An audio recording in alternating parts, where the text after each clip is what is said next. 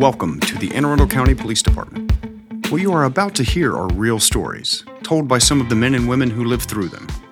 Join us as we examine active, closed, and sometimes cold cases with an occasional look behind the badge. Our mission is to be informative and engaging with the goal of providing justice and just maybe closure to our victims and their families. I'm Chris Anderson, and this is the Crime Journal. Hey, and welcome to the show. I am your host, Chris Anderson, and you're listening to The Crime Journal. Today's episode is going to go in a much different direction than previous cases we've featured on the show. This is part one of a three part episode. We're going to take you as deep into the case as we can, from the crime itself to the evidence, through the investigation and the discovery that brought answers to an unsolved mystery. It's Tuesday, February 2nd, 2010. Winter has taken a foothold and a wintry blanket of snow has fallen in the small Woodwardville community in the heart of Odenton, Maryland. It's late in the evening when Margaret Ridgely and Michael Temple return to their home on Williamsburg Lane. The unsuspecting couple would have no reason to know that within minutes, their whole world would be turned upside down. Once again, I am joined by my co host, uh, Lieutenant Jackie Davis, Happy to be back, Chris. Detective Regina Collier, That's Sergeant Regina Collier to Sergeant you. Detective. Well, thank you for having me back again. So let's go ahead and dive right in. Um, we're going to go back to 2010. Um, uh, can you kind of tell us initially what happened uh, with the with the call that Western received? Well, it was actually February 2nd, 2010 at uh, 8:54 p.m. Western District officers uh, they responded to a call for a home invasion shooting that occurred at 522 Williamsburg Lane in Odenton. This is Anne Arundel County 911. Do you need police, fire, or ambulance? Oh, somebody just tried to rob us and shot my fiance twice. What was this? Right now? Where are you? And what's the nearest street corner to you? Sorry, what? Your nearest intersecting street. Um, uh, the traffic circle, Odenton Road. All right, what happened? Two people with masks came in here and they tried to rob us. Inside your house? Yes, they came inside my grandmother's house and they shot my boyfriend twice. He can't move. Okay, hold on a minute. Let me get a paramedic on the line, too. Stay on the line. Oh, God, please help me. Hang on, we're getting you help. Please help. 3 to 5, Charlie 3, 5 Robert 3, start priority 1 for home invasion. Just occurred. There's also a shooting involved. Still waiting on further. Ready to advise there was shooting involved. Notes are advising that this is also going to be a shooting. So when the officers got there, what did they find? Well, when the officers arrived on the scene, they found a male in it, this occurred in the basement. Okay. So he was in the laundry room area. He was in a closet and he was shot. So we have the one injured male in the closet. We have an injured female who was the 911 caller because I do recognize her voice. So she was injured as well. Yes, she was injured. And then there was another gentleman who was they found in a adjacent bedroom in the basement a room, basically it was a TV watching room, that he was also tied up. And then we had a witness down in the basement also. Wow, so there was a lot of people on this this scene when you guys got there. Yes, and so the officers had to sort out what happened, who saw what, and who knew what information. So who were the victims then? What victims did you guys have? Well, the victims that we had, we had Michael Temple. Michael Temple was identified as the male who was in the laundry room clo- the laundry room closet, and he mm-hmm. was shot. We had his girlfriend, who was the 911 caller you just heard, who is Margaret Ridgely. And then we had Margaret's great uncle, Mr. Donald Gagnon, and he was in the adjacent room, and he was tied up, and he was also, we found out that he was uh, hit in the head before being tied up with duct tape, and he had his wallet stolen at that time. And then we had a witness, Miss Kelly Skarwecki. Wow, so there was the one victim, Michael Temple, who had been shot multiple times. You had Uncle Donald, who had some type of a head injury. And what were Kelly's injuries? Kelly actually had a laceration above her left eye. So, who is Kelly? Kelly is a friend of Margaret's, Okay, and that's why she was at the residence. gotcha.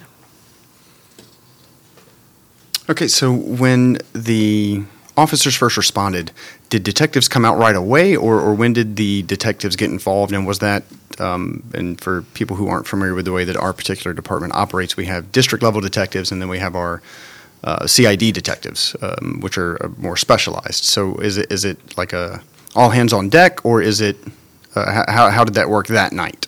Well, with this case, it was Michael's injuries were significant enough that first arriving officers got on the scene. And the first thing we do is call out the district detectives because it was a shooting. They weren't sure at that point how significant Michael's injuries were. But because of his injuries and what we were hearing from the fire department that also arrived and were assessing him and all, both the district detective units and the homicide units were both called out that night to come to the residence. Yeah. So and and let's focus, I guess, first on Michael Temple. Who who is Michael Temple, or who was Michael Temple? Like, what what did we know about him, or what did we learn about him that night? Well, that night we did learn that um, Michael Temple had been living there for approximately six months. We found out that that residence was Margaret's grandmother's residence, and Michael and Margaret had been together for approximately three, three and a half years, and um, they were supposed to get married. So they were living there, and Michael had gotten laid off from his job, and due to that, they decided that they were going to sell narcotics to make the ends meet and pay, pay their bills. So they started running their own little business out of the basement of this residence. So Michael Temple, the the, the most severely injured uh, boyfriend, Margaret, uh, girlfriend, but it was actually her grandmother's house Yes, that, sir. that that they were living in. Wow, and grandmother was home or no? Actually, she was home. Um, the grandmother, Miss uh, Mildred Wolf, she, it was her residence, and she was home. And the way the house is, it's split foyer. Mm-hmm. So all this happened in the basement. And Miss Mildred was upstairs in the upstairs level. She didn't see her or hear anything. Unfortunately, she did have some medical conditions, which was the reason originally that Margaret had moved in to help her That grandmother along. Yeah. You mentioned earlier a witness, Kelly. Yes. Who is Kelly and what did she say?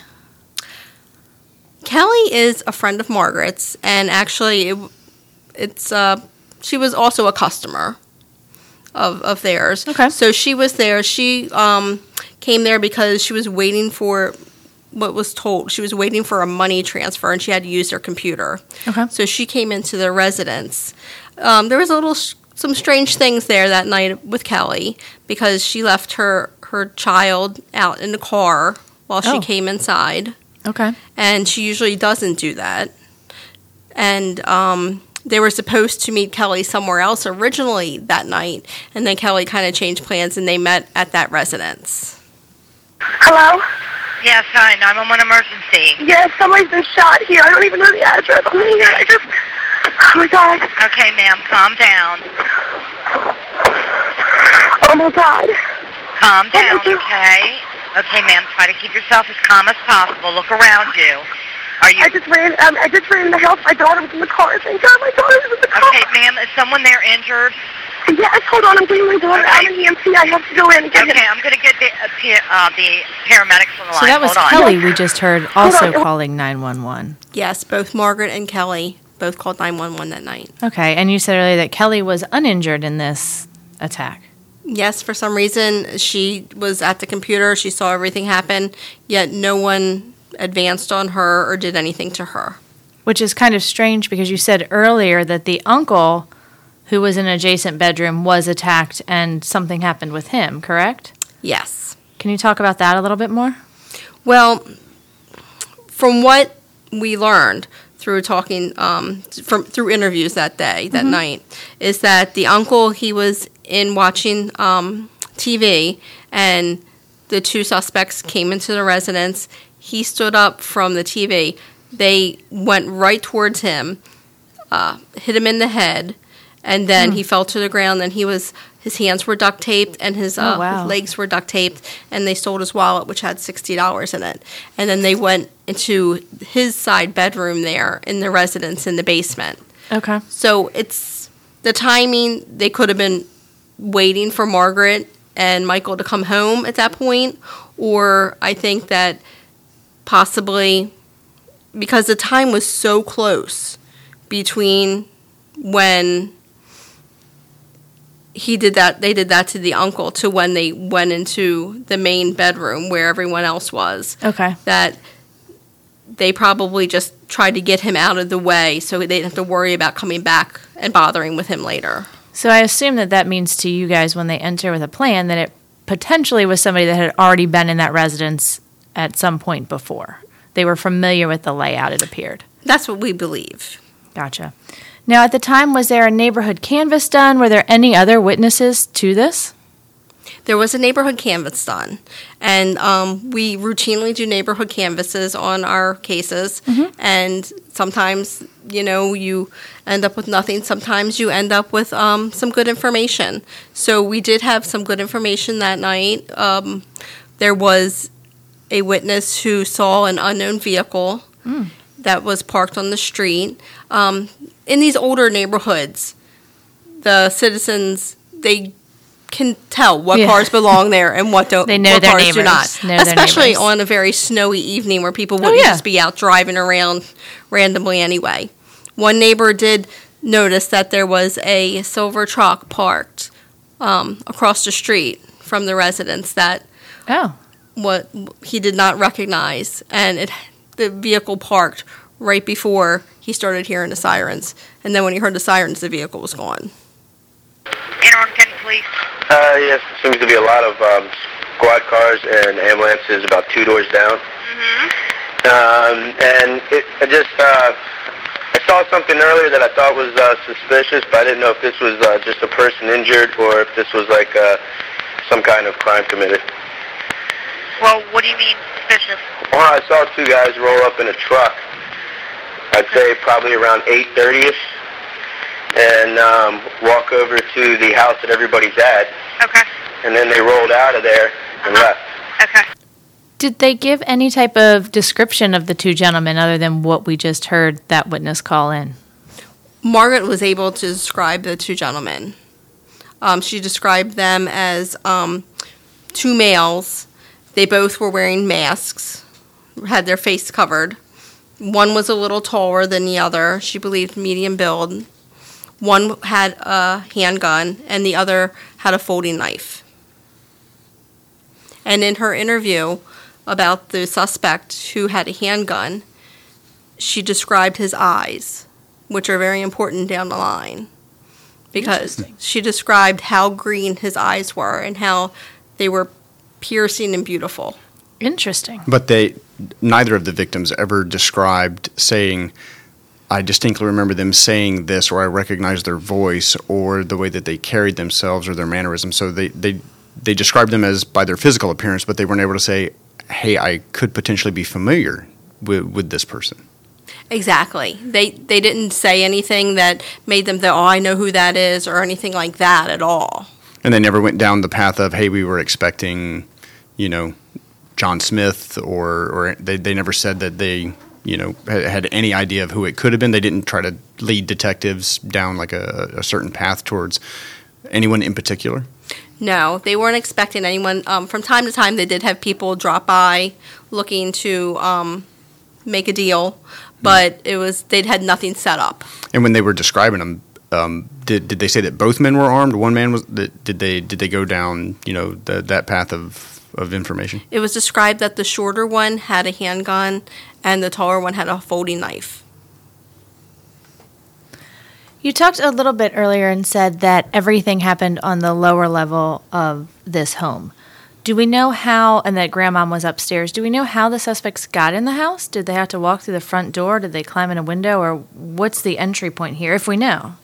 Well, actually, we do know because it was snowing that night, so he, they left footprints in the snow. Okay. So what they did is they went around to the side of the residence into the back and went into the basement door and went through the basement door and came in through that entrance.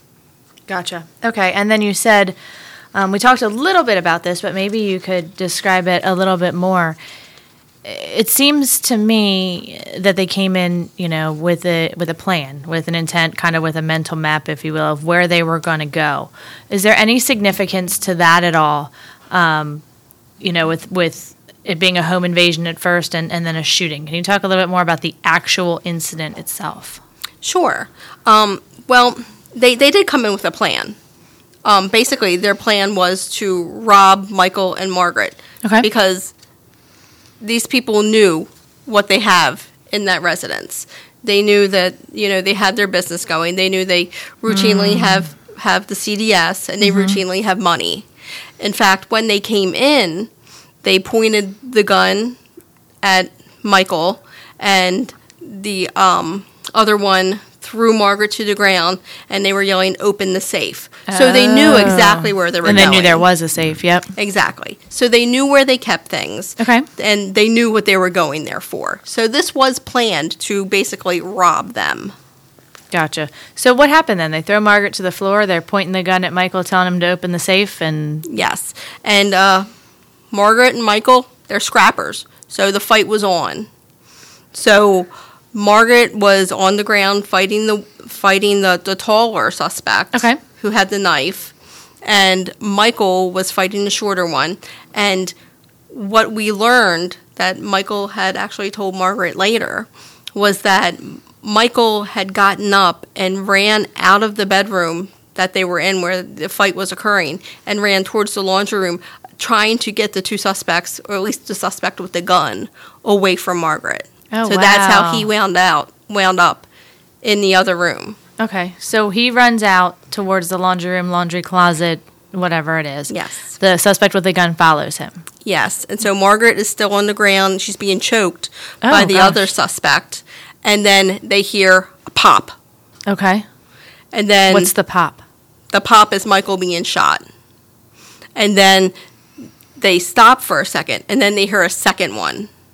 And then the suspect that's on top of Michael gets up and he goes to the other room to see what's going on. Michael is, I mean, and Margaret is right behind him. So the suspect strangling Margaret gets off of Margaret and goes to check on the other two. Yes. And then Margaret obviously follows, trying to figure out what happened to her fiance. Yes. Okay. So the four of them wind up in that back laundry room, and Margaret is yelling and pleading with them, please don't do this, please don't do this. Yeah.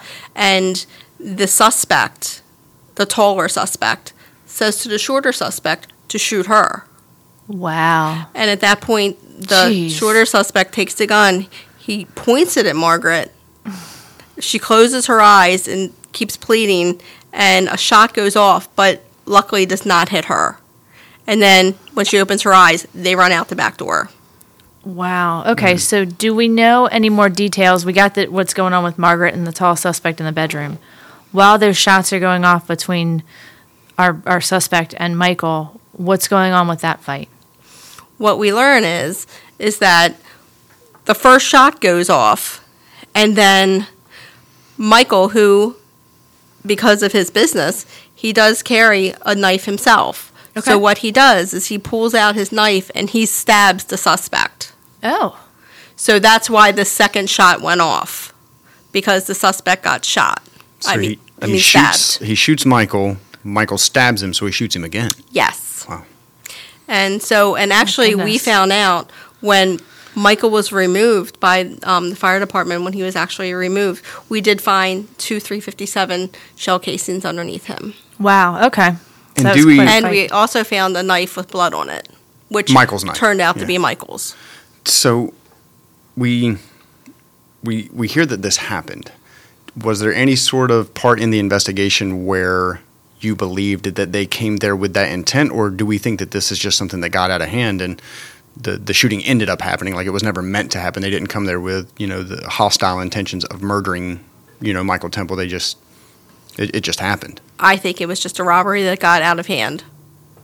Yeah. There's nothing that points to intentions of that was their intent going there that night. I think you could argue that second shot was intentional. True. And then we go back to the witness Kelly. You had mentioned earlier that they were initially supposed to meet her somewhere else, and then somehow she ends up bringing them back to their house or making it to where they have to come back to their house. Was there any sort of indication for detectives that she had any involvement whatsoever and that she had sort of been in cahoots with the, the, the two suspects or anything like that? Of course, at that time, we, we look into everything. Mm-hmm. So the detectives at the time, they looked into everything, looked into Kelly, looked into all her associates and things like that. And it did turn out this was just happened to happen, Wow. And that she didn't have any control of setting anything up. it, it sounds like there is an overwhelming amount of physical evidence clearly at the scene. I mean, uh, Lieutenant Davis, you, you you were also a homicide detective. What what what does what does that look like to investigators? Go ahead. You can go. Oh, Go ahead, You can- you oh, can- you can answer me? for Oh, her. I can, No, I can- talk about it. No, I, I thought. I'm sorry. I thought you were talking to Sergeant Collier. Um, no, I mean, investi- uh, in- evidence is how we solve crimes, right? And collecting that evidence is how we solve crimes. It's how our um, prosecu- prosecutors are able to secure convictions. And in, in part three of this, we'll get into that a little bit more. And luckily, we have a phenomenal ECU staff, and they did a fantastic job that night by securing everything in the scene, and then even the outer perimeter that we had, the outside scene, because when the suspects ran out, as we know now, one was stabbed. There was blood in the snow that we were able to collect. Anne Arundel County Police, may I help you? uh, the scene of, well, actually two doors down from last night's events. What happened last night? Uh, there was, I guess, a break-in shooting. Okay, do you have information on this? Well, uh, one of the officers came to my door. Um, he took my name and number.